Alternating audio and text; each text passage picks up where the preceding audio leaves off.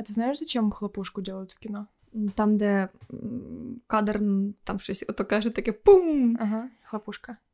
Ну, щоб знати, що від того часу, як була хлопушка, можна починати говорити. А-а. А для чого? Для того, чтобы синхронизировать видео и звук. Потому что звук записывается с одного устройства, видео с другого. Там на дорожке есть пики в аудио. И когда такой большой пик, что-то громкое, то легче синхронизировать. То есть ты видишь хлопушку бац, и ты видишь пик на аудиодорожке, и сразу синхронизировал, и дальше оно работает. Прикольно, прикольно. И когда я... Я тоже об этом узнала не так давно, может, два года назад, с тем, что давно снимаю видео и занимаюсь этим. И когда каким-то образом я получаю новые знания, что касается кино, и я понимаю, что там такой мир другой, там столько знаний, меня просто начинает подтрухивать от того, насколько я хочу углубиться и знать это. Я пам'ятаю, як ми з тобою зайшли в майстерню. Ой, копальня кави, боже, треба їхати у Львів, бо я вже позабувала назви. Як ми з тобою зайшли в копальню кави, і там поличка з книжками стояли. Пам'ятаєш? І я щось пішла, дивлюсь на каву, всякі оці мила, все нюхаю. Думаю, де поля, поля, поля, поля, поля. Дивлюсь. А ця дівчина присіла біля полички з книжками, взяла книжку про кіно і сидить, читає. Ні на кого не звертає увагу. Люди підходять, щось через неї там намагаються пере, перетягнутися, щоб витягнути книжку. По барабану. Вона взяла книжку і читає про кіно. Я помню, как мы немного разминулись, потерялись, и через время София звонит по телефону, мы выходим, и сначала она не показала, что есть мне какой-то подарок, мы погуляли, и потом мы идем по улице, и, по-моему, ты сказала, что у меня для тебя кое-что есть, и ты достаешь эту книгу, и я была просто в таком восторге. Іноді прекрасні речі кажуть пошепки. Пошепки — это шепотом? Шепотом, шепотом.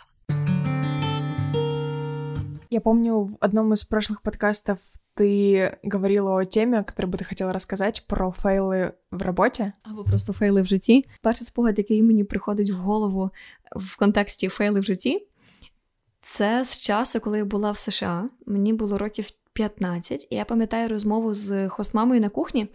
Ребека в мене питає: Вау, типу, Софія, як тобі так вдається ніколи не фейлити? Я така, так, стоп, стоп, стоп, тобто ніколи не фейлити. Ну, ти подається на всякі проекти, і ти завжди проходиш, і просто починає якісь перераховувати речі, тобто починає перераховувати результати позитивні, які вона бачить. І я кажу: Ребека, все не так. І я тоді зрозуміла, що е, люди не бачать твоїх фейлів, вони думають тільки про твої результати. І це, напевно, так само соцмережі це висвітлюють. Тільки позитивні речі, і ти дивишся на когось, думаєш, що боженьки, а що ж я в цьому мірі достіг? Нічого. І це ужасно. Того давайте ми вам розкажемо про наші фейли, бо їх насправді було багато. Можна я почну цей марафон? А можно я расскажу о том, что когда мы были с тобой в Марокко, и ты рассказывала про то количество проектов, в которых ты участвовала, и потом ты рассказала о том, что был, есть какой-то проект в Японии, где люди ездят на корабле на протяжении... цілий місяць, здається, да, так. месяца, и там что-то очень классные темы, люди. И у меня было такое впечатление о тебе, что я думала, «Пф, ну понятно, ты там буквально напишешь пару слов, и тебя уже возьмут. Тебя вообще на все проекты так берут. И когда мы стали с Софией близки, я поняла, что она, как и все, наверное, люди, подаваясь на 10 проектов, берет 1-2, потому что у меня было впечатление, что ты берешь 9-10. Та, і варто розкривати ось ці е, штори е, успіху. Е, Просто перший фейл. Що ти смієшся? успеху? Ну, а що?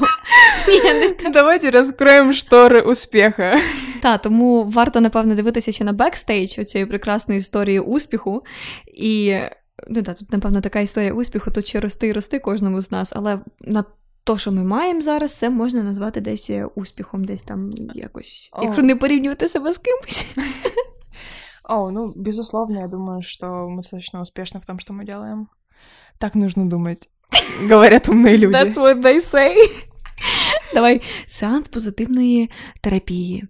Самонавіювання. Это, это интересно. Ты часто мне говоришь о том, что я успешная. И я помню, мы недавно шли, и ты говорила об этом. Я думаю, где она видит мой успех? Типа, о каком успехе идет речь? И о тебе я думаю то же самое. Типа, я думаю, что ты очень успешная. И ты такая, да ну нет, какой успех, о чем ты? Мы так не верим в себя. Мені бабуля каже: встала вранці, підійшла до дзеркала і каже собі, що сама красива, сама умна, сама лучша. Що одна бабуся, що інша каже. І напевно тут десь є мудрість цих слів. Угу. Да. попробовать. Це знову повертаючись до теми про важливість думки, яку ми вставляємо в правильне слово і кидаємо цю енергію в всесвіт, і всесвіт її чує і робить нас кращими, розумнішими і, і, і все, все, все. Okey-dokey, марафон відкриваю. Позавчора приходив мені мейл з інформацією про те, що я пропустила якесь супер-пупер важливе інтерв'ю. Ну, я його читаю і думаю, ні, я нічого не пропустила, ребята, це, це ви там щось намудрили. Але тут дозвольте мені взяти трошечки часу на backstory, бо важливо. Є одна програма, суперкрута програма, на яку я вже думаю податися другий рік. І нарешті цього року я попала в дедлайни, я знайшла, як податися, подалась. Дуже довго писала і резюме, і виписала мотиваційний лист, ну просто все дуже довго подалась. І мене одразу додали до імейл-розсилки, через яку нам, учасникам, потенційним учасникам, приходять всякі штучки-дрючки. Іноді важливі завдання, а іноді просто статті для того, щоб почитати. І от на початку травня е, приходить паралельно два листа від людей з однаковими прізвищами, але з різними іменами. На що я не звернула уваги, бо яка там різниця? Боб чи не Боб, Ігор чи не Ігор, правда? В одному із мейлів було вказано, що є волонтерське завдання, хто хоче взяти інтерв'ю в високопоставлених людей, і я така, о, я хочу. Добре, я сказала, що я хочу, і мені не приходить ніякої відповіді. І тут паралельно інший мейл, в якому подана інформація, на який день і час забукати слот, щоб зробити інтерв'ю. Ну, в моїй голові це все склалося як пазли. Тобто, перший мейл я обрала людину, з якою хочу робити інтерв'ю, а другий я вибрала час і дату. Ну, все, це було на початку травня. Я ці пазлики скріпила, і тут найцікавіше, як тільки я собі букаю день і годину, мені приходить підтвердження на той перший мейл, в якому сказано, що добре, типу, received, thank you. Ну, все. Я дитина. На этом предлагаю закончить. Я забула епіта щаслива.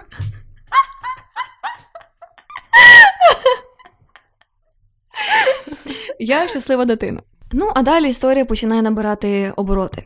Мені приходить відповідь про те, що людина, в якої би я мала брати інтерв'ю, вона вже не готова до інтерв'ю і шукати собі когось іншого. Для мене це означало, що? Що моя дата злітає, і я вільна пташка, як казали у нас в університеті. І тут, цей день, коли би мало бути інтерв'ю, приходить мені мейл, що я вже казала на початку, з питанням, що дівушка, де ви були на інтерв'ю? Ну і я встаю в захисну позицію, гарнесенько роблю скріни всіх тих мейлів, так все гарно пишу, що ні, ребята, я все правильно зробила, а от ви щось зробили неправильно. Маленький відступ. Коли починається щось таке, вчіться зробити крок в сторону і подивитися на всю ситуацію зі сторони. Бо якщо дивитися тільки зі своєї сторони, то ви завжди будете праві. Ну так от, зараз ви зрозумієте, до чого це все йде. В кінці кінців мені е, приходить дзвінок через Skype від організатора, від директора цієї програми. Я сижу на вулиці. На вулиці йде дощ, гавкає собака. Я сижу в дідусовій курточці, ну просто картина маслом. Я беру слухавку. Ну і мені людина каже добряче про те, що дівчинка, де ви були, і трохи на мене наїжджає. І я, замість того, щоб сказати: Ой, вибачте, я затупила, я починаю далі відстоювати свою позицію. А в кінці кінців виявилося, що то були абсолютно різні завдання. Завдання взяти в когось інтерв'ю і дати інтерв'ю директору програми, бо це був як другий відбірковий етап. Ну, я не маю більше що сказати, бо я не знаю ніяких результатів, але це просто історично, іронічно смішно. Як можна так викапати і фейлити? Але буває. Прошли сутки после того, как эта история случилась. У тебя есть сожаление о том, как все получилось? Ні, абсолютно, мені просто неймовірно смішно. Якби я ще може останні дні трохи переживала і думала, що мені треба підготуватись до чогось, то та напевно я б себе картала за те, що ну ти щось вже відчувала, тобі ж треба було перевірити. А тут, з того першого дня на початку травня, як я отримала інформацію, і по сьогоднішній день я була впевнена того, що мені тут жалкувати. Ну що, Полі, тепер ти? Есть одна классная история. Она срезонирует немного с твоей по поводу того, насколько можно быть уверенным и дерзить каким-то начальником. Это был Милан, это был Дольче Габбана. Я пришла на кастинг, и на меня одели очень-очень узкое платье. Я помню, что я еще не очень хорошо говорила по-английски, то есть я не чувствовала себя комфортно, хотя бы потому, что я не смогу объяснить свою позицию, вдруг мне нужно будет что-то сказать. И когда вы находитесь в стране, где нужно изъясняться не на вашем языке, а на другом, и вы хорошо им не владеете, то все становится, ты становишься менее уверенным во всем. И да, на меня одели это узкое платье и попросили пройтись. Показ вот будет через неделю. И я иду, иду очень коряво, потому что я вот только-только стала на каблуке. И ко мне подходит, ну, типа, либо Дольче, либо Габана, я не помню, кто из них, и говорит, а ты можешь идти быстрее? Я на него посмотрела и подумала, могу ли я идти быстрее? И поняла, что я не могу идти быстрее, у меня сжаты колени, и я на каблуках очень высоких. Я говорю, нет. Он говорит, окей, goodbye. И я вот думала, ну, типа, мне что, тебе врать? ну, типа, я не могу. Сейчас я понимаю, что у меня было неуверенное лицо, и понятно, что это был мой максимальный темп. Но что нужно делать в этих ситуациях? Глаза поуверенней, подбородок пониже и попой побольше шевелить. И все. Главное уверенно идти. Но мне было 15, и я отвечала правду. Вот. И следующие, наверное, недели две я просыпалась с мыслью об этом ответе, засыпала. Весь день я думала о том, как, как можно, блин, было так ответить. Очень себя картала и винила. И вообще в моделинге было достаточно много таких историй, где я что-то где-то не доделала, и потом думала, а вот можно было бы вот ответить так. И это достаточно глупо думать. И я у себя убрала эту эмоцию о том, что можно было бы сказать, сделать как-то так, как-то иначе, потому что это меня ужасно разрушало. Каждый день 10 кастингов, каждый раз я понимаю, что на пяти минимум я где-то как-то не так посмотрела, просто потому что накручиваю себя. И весь мой день был забит тем, что я думала о том, как я плохо поступила только что, либо вчера, и я убрала от себя эту эмоцию сожаления. Не жалею о кастингах, которые не прошла. Я пам'ятаю свої фейли зі школи, коли я танцювала в ансамблі народних танців, І якось так сталося, що мене поставили в пару з найкрасивішим хлопцем всієї нашої групи, навіть школи. Ну, справді, вже від цієї думки страшно стає. Ну і танець був особливо незамисловатий, але сутність в тому, що там дівчатка фліртують з хлопчиком, там ну, звичайні мотиви в танцях. Я була в класі шостому чи сьомому, і напевно я була худенькою. Але я тоді думала, що я була не худенька, і звідки ці думки були, я не знаю. Може, навіть через те, що наша Тренерка по танцям вона завжди нам казала, що треба менше їсти. Ваша талія має бути така, що вас, якщо взяти так двома руками за талію, мають пальці зійтися. Ну і я, як дитина, почала себе накручувати. Скоро має бути якийсь концерт у школі, і у нас тренування майже кожного дня. У нас було три пари. Я дивлюся на дівчат, які зі мною танцюють, і думаю, боже, от які вони красиві, а я не красива, от які вони худенькі, а я не худенька. Ну просто в шостий клас чмирила себе як тільки можна. А в них ще якісь такі хлопці не дуже гарні. а В мене самий красивий. Я думаю, боже, бідний хлопець, йому попалася я. І я ні з ким не ділилася цими думками. Тобто ніхто мене не міг підтримати, і я то була в своєму такому закрученому світі. І я пам'ятаю одне тренування, коли. Там був рух, що ми біжимо навколо хлопця, а потім хлопець сідає на коліно, інше коліно відводить в сторону, так, щоб дівчина сіла на це коліно. Розумієш, та це рух. Mm-hmm. Кожного разу як треба було сісти на це коліно, і я робила вигляд, що я сідаю на це коліно, але насправді робила як стілець в повітрі. Ну і мій партнер мені кожного разу та сядь, та сядь, та сядь, та сядь, та сядь ти на коліно, та скільки можна. Я там щось віднікувалася, віднікувалась, віднікувалась. І тут була вирішальна репетиція перед всією групою і перед тренеркою. І це наш останній рух, де ми всі дівчата маємо гарненько одночасно синхронно сісти на це коліно. Ми сідаємо, я сідаю так само, як і раніше сідала. І вся наша група просто починає реготати зі сміху. Думаю, а що не так? Що відбувається? І я розумію, що всі погляди повернені на мене. І я так дивлюся під низ і розумію, що ноги мого партнера, на якій я навіть не сижу, немає. Але я продовжую сидіти. І він просто взяв її і прибрав, щоб щоб я поняла, щоб я сіла на те коліно і не придумувала. Це було так соромно, Боже. М, такий фейл. О, я прям чувствую эту боль. Дуже соромно. Типу, найкращий хлопець на селі, знаєш, і, і ти така карява. А потом был танец на общем. Був, і тут був другий фейл. На тому фейлі у нас були червоні черевички, які треба було вдягнути. На тому фейлі. Я називаю це фейл. У нас були червоні черевички, які треба було вдягнути. У нас були гарні пов'язки, які треба було на волосся натягнути. І уяви собі, у нас був колектив і взяли лише три пари. Я попала в цю пару, щоб танцювати. Ну, типу, покладалися якісь надії на мене. Ну, взагалі по барабану. І вже танець. І бачу, що дівчата вже в туфлях, і коси в них заплетені, а я в чешках, і без стрічки, і вже танець, і вже дівчата на сцені. І я вибігаю така. Така біжу в білих чешках. Ну, та просто сумно. Здається, після того моя кар'єра танцювальна закінчилася. А почему так получилось? Поль, я не знаю насправді. Просто я завжди була не впевнена в собі в таких речах, де треба було виступати. І мені, напевно, от зараз, якщо так дивлюсь назад, мені, напевно, треба була дуже сильна підтримка чиясь, е, от в той момент, напевно, тренерки. І її не було, бо ці дві інші дівчинки вони були такі самостійні, впевнені в собі, там взяли, вдягнулись, пішли на сцену, виступають, і їм все добре. А для мене це був якийсь е, стрес. І того так все було каряво. То есть они собирались, а ты нет? Угу. И потом выходить, и ты вылетаешь І я вилітаю. в халате банном. Даже не могу представить, как ты грустила после концерта.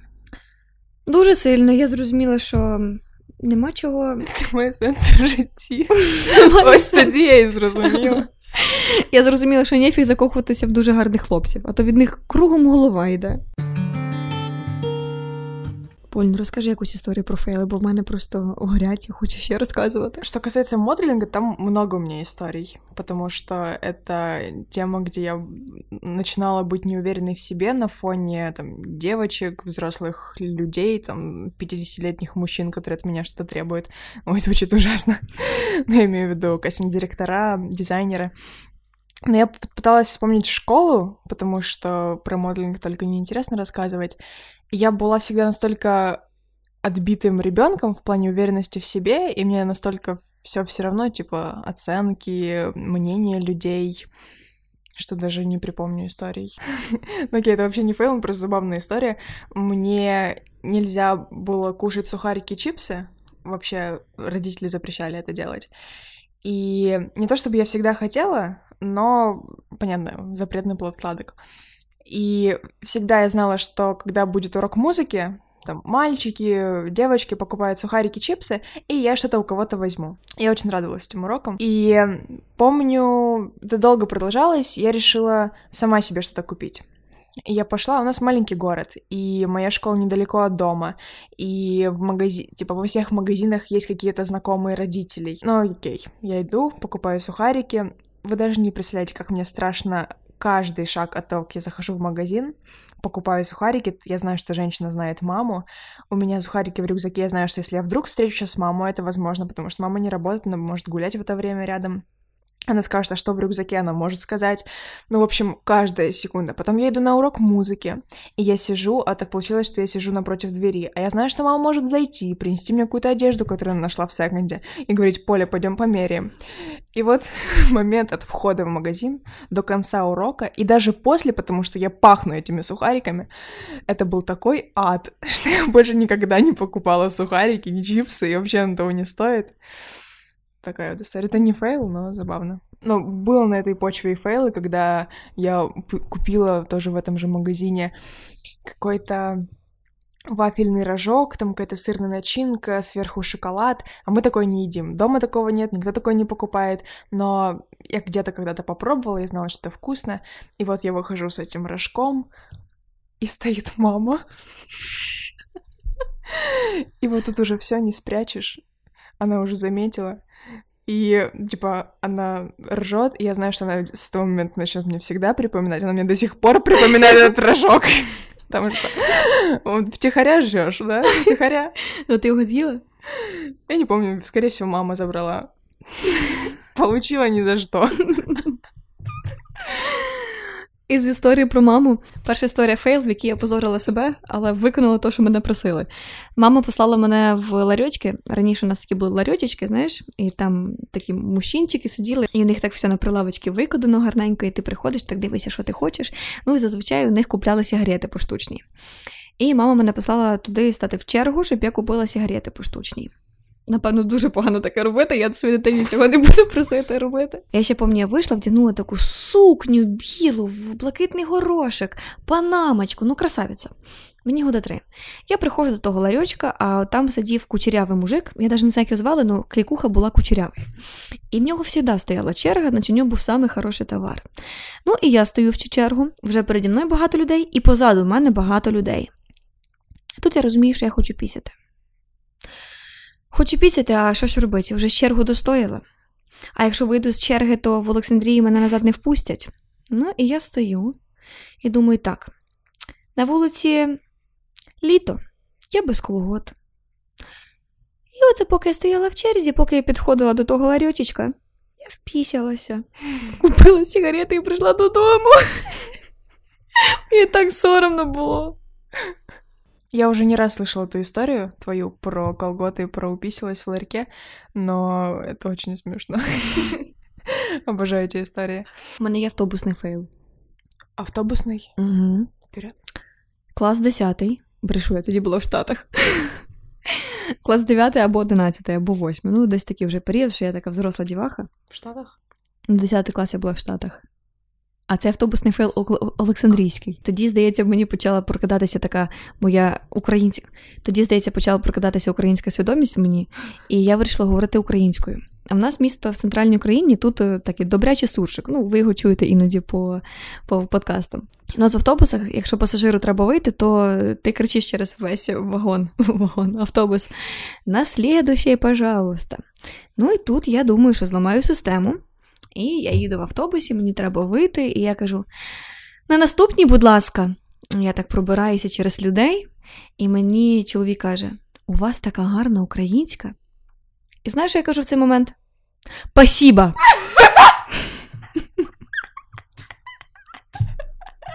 Сломала систему полностью. Ой-ё. Помнишь, как это был твой подарок мне на Новый год, и мы делали маникюр? А мне, когда резко что-то говорят на украинском, и мне нужно отвечать, у меня мозг так сильно очень запутывается, и ничего хорошего не получается. И вот в этот раз мне сказали, чи бажаєте вы каву, чи чай? И я сказала, no, thank you.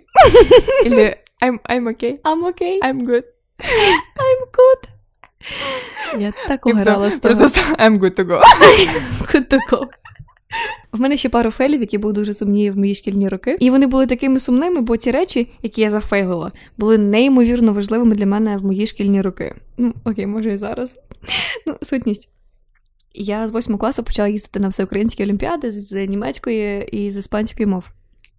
В восьмому класі щось поїхала з німецької, там нічого не зайняла, просто повна юрндістика. А в дев'ятому класі я поїхала на іспанську. І я іспанську вчила з 4 чи 5 класу, щось раз чи два на тиждень, тобто такі умови, не не то, що ти живеш в Іспанії.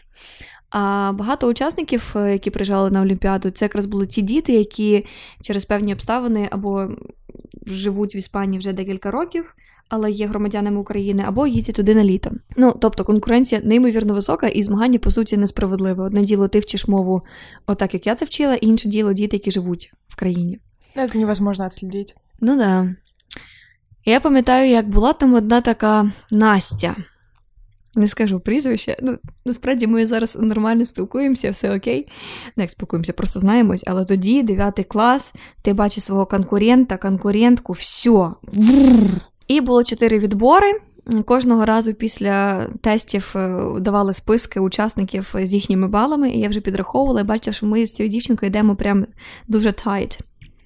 І тут останній день, останнє змагання усна частина, я набираю найбільшу кількість балів. Але я дуже сильно зафакапила на читанні, і виходить так, що у неї, а вона, здається, кожне літо з дитинства проводила в Іспанії 112 балів, а в мене 111. І в неї перше місце, і вона їде в Іспанію. А в мене друге місце, і я не їду в Іспанію. А що був за приз? Здається, була поїздка в Іспанію. А може, я насправді обманюю, бо 11 клас була поїздка в Іспанії точно, а от 9 клас не знаю. Зачем їй поїздка в Іспанію? Ну, але сутність залишається сутністю. Мені було так боляче, ти просто уявити не можеш. Тоді якраз був повний місяць, і що я пам'ятаю, того, що всі в кімнаті вже спали, а мені було так погано, так себе картала, що я вилазила, так знаєш, я, я ноги клала на стіну. І я думала, коротше, я не знала, що робити. Мені було дуже погано. Я клала ноги на стіну і думала, що буду так почати дивитися на місяць. Потім брала Джек, знаєш, цукерки Джек, жувала Джек від суму. А ще було погано, бо їсти в кімнаті, де всі спали, було опасно, тому що була ймовірність того, що хтось проснеться і попросив тебе конфету. А я не хотіла ділитися. Я пам'ятаю, як я йшла в туалет і в туалеті плакала, а я ще плакати хотіла. Якби я плакала в кімнаті, всі би побачили, що я плачу через що? Через друге місце, і то, що це, а це що означало, що я слабка. І я брала конфету, йшла в туалет і плакала в туалеті. М? Грустно. По поводу конфет я вспомнила историю. Это было в музыкалке. Помнишь, вот когда была у меня в моем городе, мы встретили эту учительницу. Она преподает муз-литературу, и это одна из самых классных учительниц, с которыми я сталкивалась, кроме Софии. Я не вчителька. А, извиняюсь, София мотиватор. Отсылка к одиннадцатому подкасту. Инфлюенсер. Или как там блогер, скажи мне. Инфлюенсер испанского языка. И это был урок муз-литературы. Я сидела на первой парте. а до этого я зашла в АТБ и купила то ли орешки в шоколаде, то ли семечки в шоколаде. Ну и вы знаете, это ощущение, когда у вас в рюкзаке что-то очень вкусное лежит, а вы понимаете, что вы ну никак не можете это взять. И вы найдете способ, как это взять. Значит, что я делаю? Я сижу на первой парте. Учитель в метре от меня. Понятно, что она работает не первый месяц, она может видеть все, что происходит, даже если не смотрит. Ну и вот я медленно-медленно, ну, вроде бы никак ни в чем не бывало, залажу рукой в рюкзак, ну, почти не шебуршу пакетом, достаю эти семечки в шоколаде, немножко так зеваю. Конечно же, нужно прикрыться, чтобы не показывать свои зубы. В этот момент орешки подлетают ко мне в рот. Я так потом медленно-медленно жую. Ну и так раз, два, три. И тут учительница меня останавливает. Говорит, Полин, ну я прекрасно понимаю, что там очень вкусно. Но все ж хотят вкусно попробовать покушать. Очень бедный город. Очень бедный.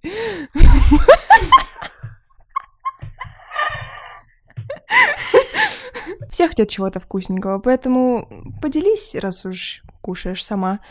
Либо не кушай. Ну и, конечно же, я выбрала не кушать это сразу. Родина!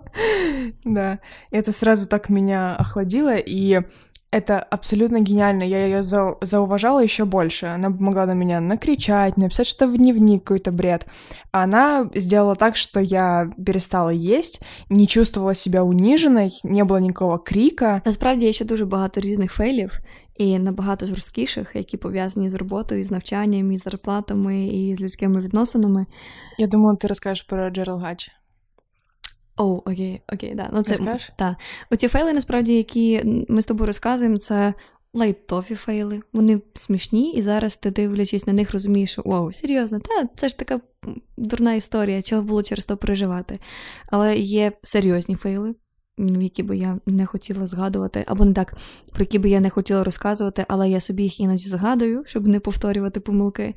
Але ось цей фейл про Джарилгач розкажу, це дуже смішно. Это из ряда болезненных или все-таки уже смешных? А хто? Про- Фейл про Джерал Гач. А, м, ну, це вже смішний, це вже смішний, так. Але тоді я дуже довго ним хворіла. Минулого року ми поїхали з ребятами на острів Джерелгач, і тоді якраз наша поїздка припала на період, коли мені мали прийти результати з одного проекту, на який я подавалася і дуже сильно хотіла поїхати. Оголошувався конкурс на молодіжного делегата або молодіжну делегатку до ООН від України. Ну і перший відбір я пройшла, там треба було написати мотиваційне, бла бла бла. Я пройшла чудово. І якраз ми з оце з тобою тоді на Джерелгачі. І мені приходить мейл, я ловлю інтернет по тому острові. Мені приходить мейл, що мене взято на другий тур, і другий тур відбудеться тоді, коли я на Джерелгачі. Окей, трошки прибрехалася. Насправді інформація про те, що я пройшла в другий тур, мені прийшла раніше, ніж ми поїхали на Джерелгач, але пізніше, ніж наші плани на Джерелгач вже були готові. Тому я їхала на Джерелгач з думкою про те, що я залишу всіх своїх там, а сама вернуся на катері на сушу. І поїду в Київ на другий тур. Але все було не так і гадалося. І знову тут приходить, напевно, як би назвати цю мою якість. Ловитель моментов. Ловитель момента. Можно я об этом расскажу? Пожалуйста. Вот София из тех людей, которые находятся в каком-то прекрасном моменте и настолько его ценят, что мир вокруг пропадает. И это очень классно и для Софии, потому что в ее жизни невероятное количество моментов, в которых она прожила на 100%, и для людей вокруг, потому что она задает атмосферу вот этого проживания момента. И поездка на Джерелгач, я думаю, в частности, получилась настолько шикарной благодаря тебе. Сиру з Грузії, вину з Грузії, Ганусі президенту. Е, Поля, ти там ким була? Ну, Павло був прибульцем, а ти? І я ким ми були? Девочки, бегающие по утрам. И я часто удивляюсь, когда вот дедлайн или выход через час, либо нужно быть через час, и София до последнего оттягивает, вот до секундочки.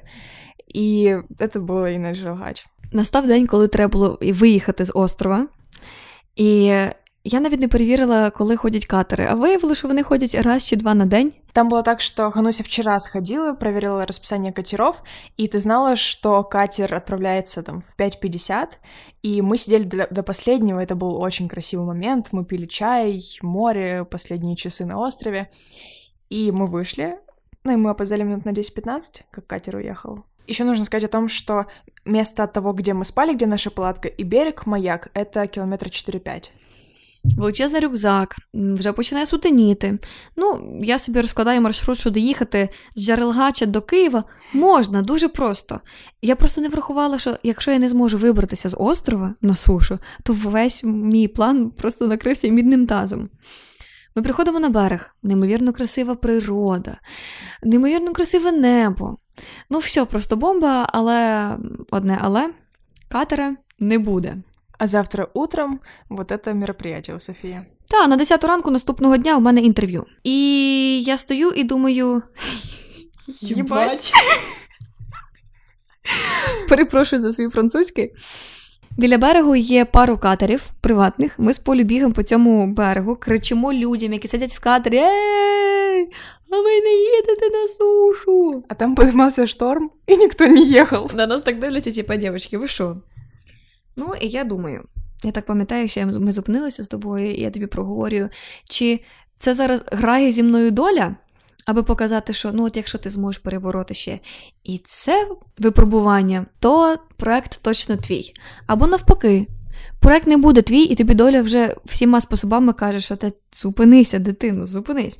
І от я насправді ще не навчилася розуміти, де та тонка межа між тим, що це челендж чи це знак. Ми не отримуємо ніякої відповіді від людей, які сидять в своїх приватних катерах. Піднімається шторм. Наголошу на цьому ще раз, бо насправді шторм піднімався.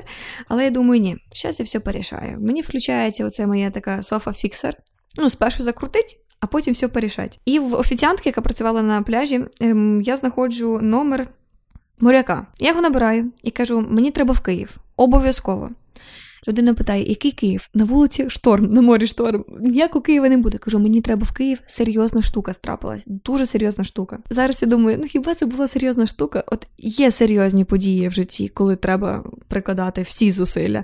А це участь в якомусь проєкті. І я ставлю під ризик своє життя, життя моряка і дівчини моряка, яка вирішила поїхати з ним.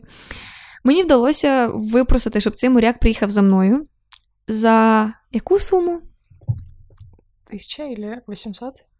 Дві з половиною тисячі гривень. Ауч. Дві з половиною тисячі гривень. Я плачу моряку 100 доларів. Який забирає мене з Джарелгача в Скадовськ. Дорога в катері по морю вже була ніч, поки моряк приїхав сюди, була такою важкою і такою страшною. Я трималася за все, за все, що тільки могла в тому катері, нас страшенно підкидали. Я молилася, я думала, ну і смисл. В чому смисл, брат? Слава Богу, ми приїхали на берег, і вже була глупа ніч, і я була в Скадовську, а мені було треба доїхати до Херсону. Я знайшла таксі. Таксі коштувало 900 гривень. Таксі зламалося майже на половині дороги. Довелося викликати ще друге таксі, яке ще взяло 300 гривень. Я приїхала в Херсон, і в Херсоні я чекала на Блаблакар десь години-дві. Приїхав Блаблакар, я їхала вночі, в цій незрозумілій машині, пом'ята, втомлена. Я приїхала в Київ. Радіти мені було насправді важко, бо я була неймовірно втомлена, але я пішла на те інтерв'ю, і, на жаль, або на щастя, я не пройшла у фінал, я не стала переможцем цього конкурсу і не поїхала в ООН. Але якщо питати, чи стоїла якраз свічей, я не знаю. Якби я могла повернути час назад, я би не їхала з того мальовничого острова Джерелгач на на проект, який мені і так уже важко давався. І я замість того, щоб прийняти реальність і розслабитись, включила навпаки. Ні, доб'ємо до кінця. Просто он тебе начал сложно даваться только в тот момент, когда ты опоздала на катер. То есть раньше все было окей, в принципе. И поэтому здесь еще была межа между, а может, все-таки нужно побороться немножко. Mm-hmm. Сложно понять в моменті, стоїть или не стоїть. Ну, це прям такий яскравий fail за цей рік. І я прям подумала, що якщо щось не твоє, я не знаю, ти хоч головою об стінку бийся, хоч прикладай максимум зусиль. Ну не дай тобі всесвіт того, бо воно не твоє. Ніколи, або, може, просто не зараз, але не твоє. І іноді від цієї думки стає боляче. Просто в моменте ты не знаешь, твое или не твое. И не всегда же то, что твое, дается очень легко Это крайне сложно. Тут даже нельзя взять никакого урока на будущее. Ты каждый раз пробуй, ошибайся или выигрывай. Але історія прикольна. Доїхати з Джерелгача до Києва за майже 250 доларів. Шикарно. Я якраз тоді отримала аванс з роботи. Думаю, о, о. Мне кажется, интересно периодически настолько глубоко и детально вспоминать эти истории и рефлексировать их, и относиться к ним по-новому, потому что, возможно, тогда, когда ты о ней думала, и как она тебе запомнилась, эта история, ты так ее и помнишь, а сейчас через, грубо говоря, год ты вспоминаешь, проговариваешь и меняешь свое отношение к ней полезная практика. Спасибо, что вы были слушателями наших фейловых историй. Если какие-то истории рождались в ваших головах во время прослушивания, нам будет крайне интересно их почитать, услышать. Можете писать их нам в Инстаграм, мы обязательно прочитаем и, возможно, поделимся какими-то историями прямо во время подкаста. Еще давай попросим поставить нам 5 звездочек на iTunes или на тех платформах, на которых вы слушаете подкаст, и это поможет продвижению нашего подкаста, потому что мы вкладываем в него наше время, силы, ресурсы, и нам будет очень приятно получать фидбэк от вас. Бажаємо всім вам з легкістю і з мудрістю ставитися до фейлів або до невдач, якщо говорити українською, які були, може, є, а і точно будуть у вашому житті. Бо це все життя, це все досвід, тому його треба приймати з вдячністю. Ну, можна на себе, правда, трошечки так позлитися, але потім все одно з вдячністю. Не занадто довго.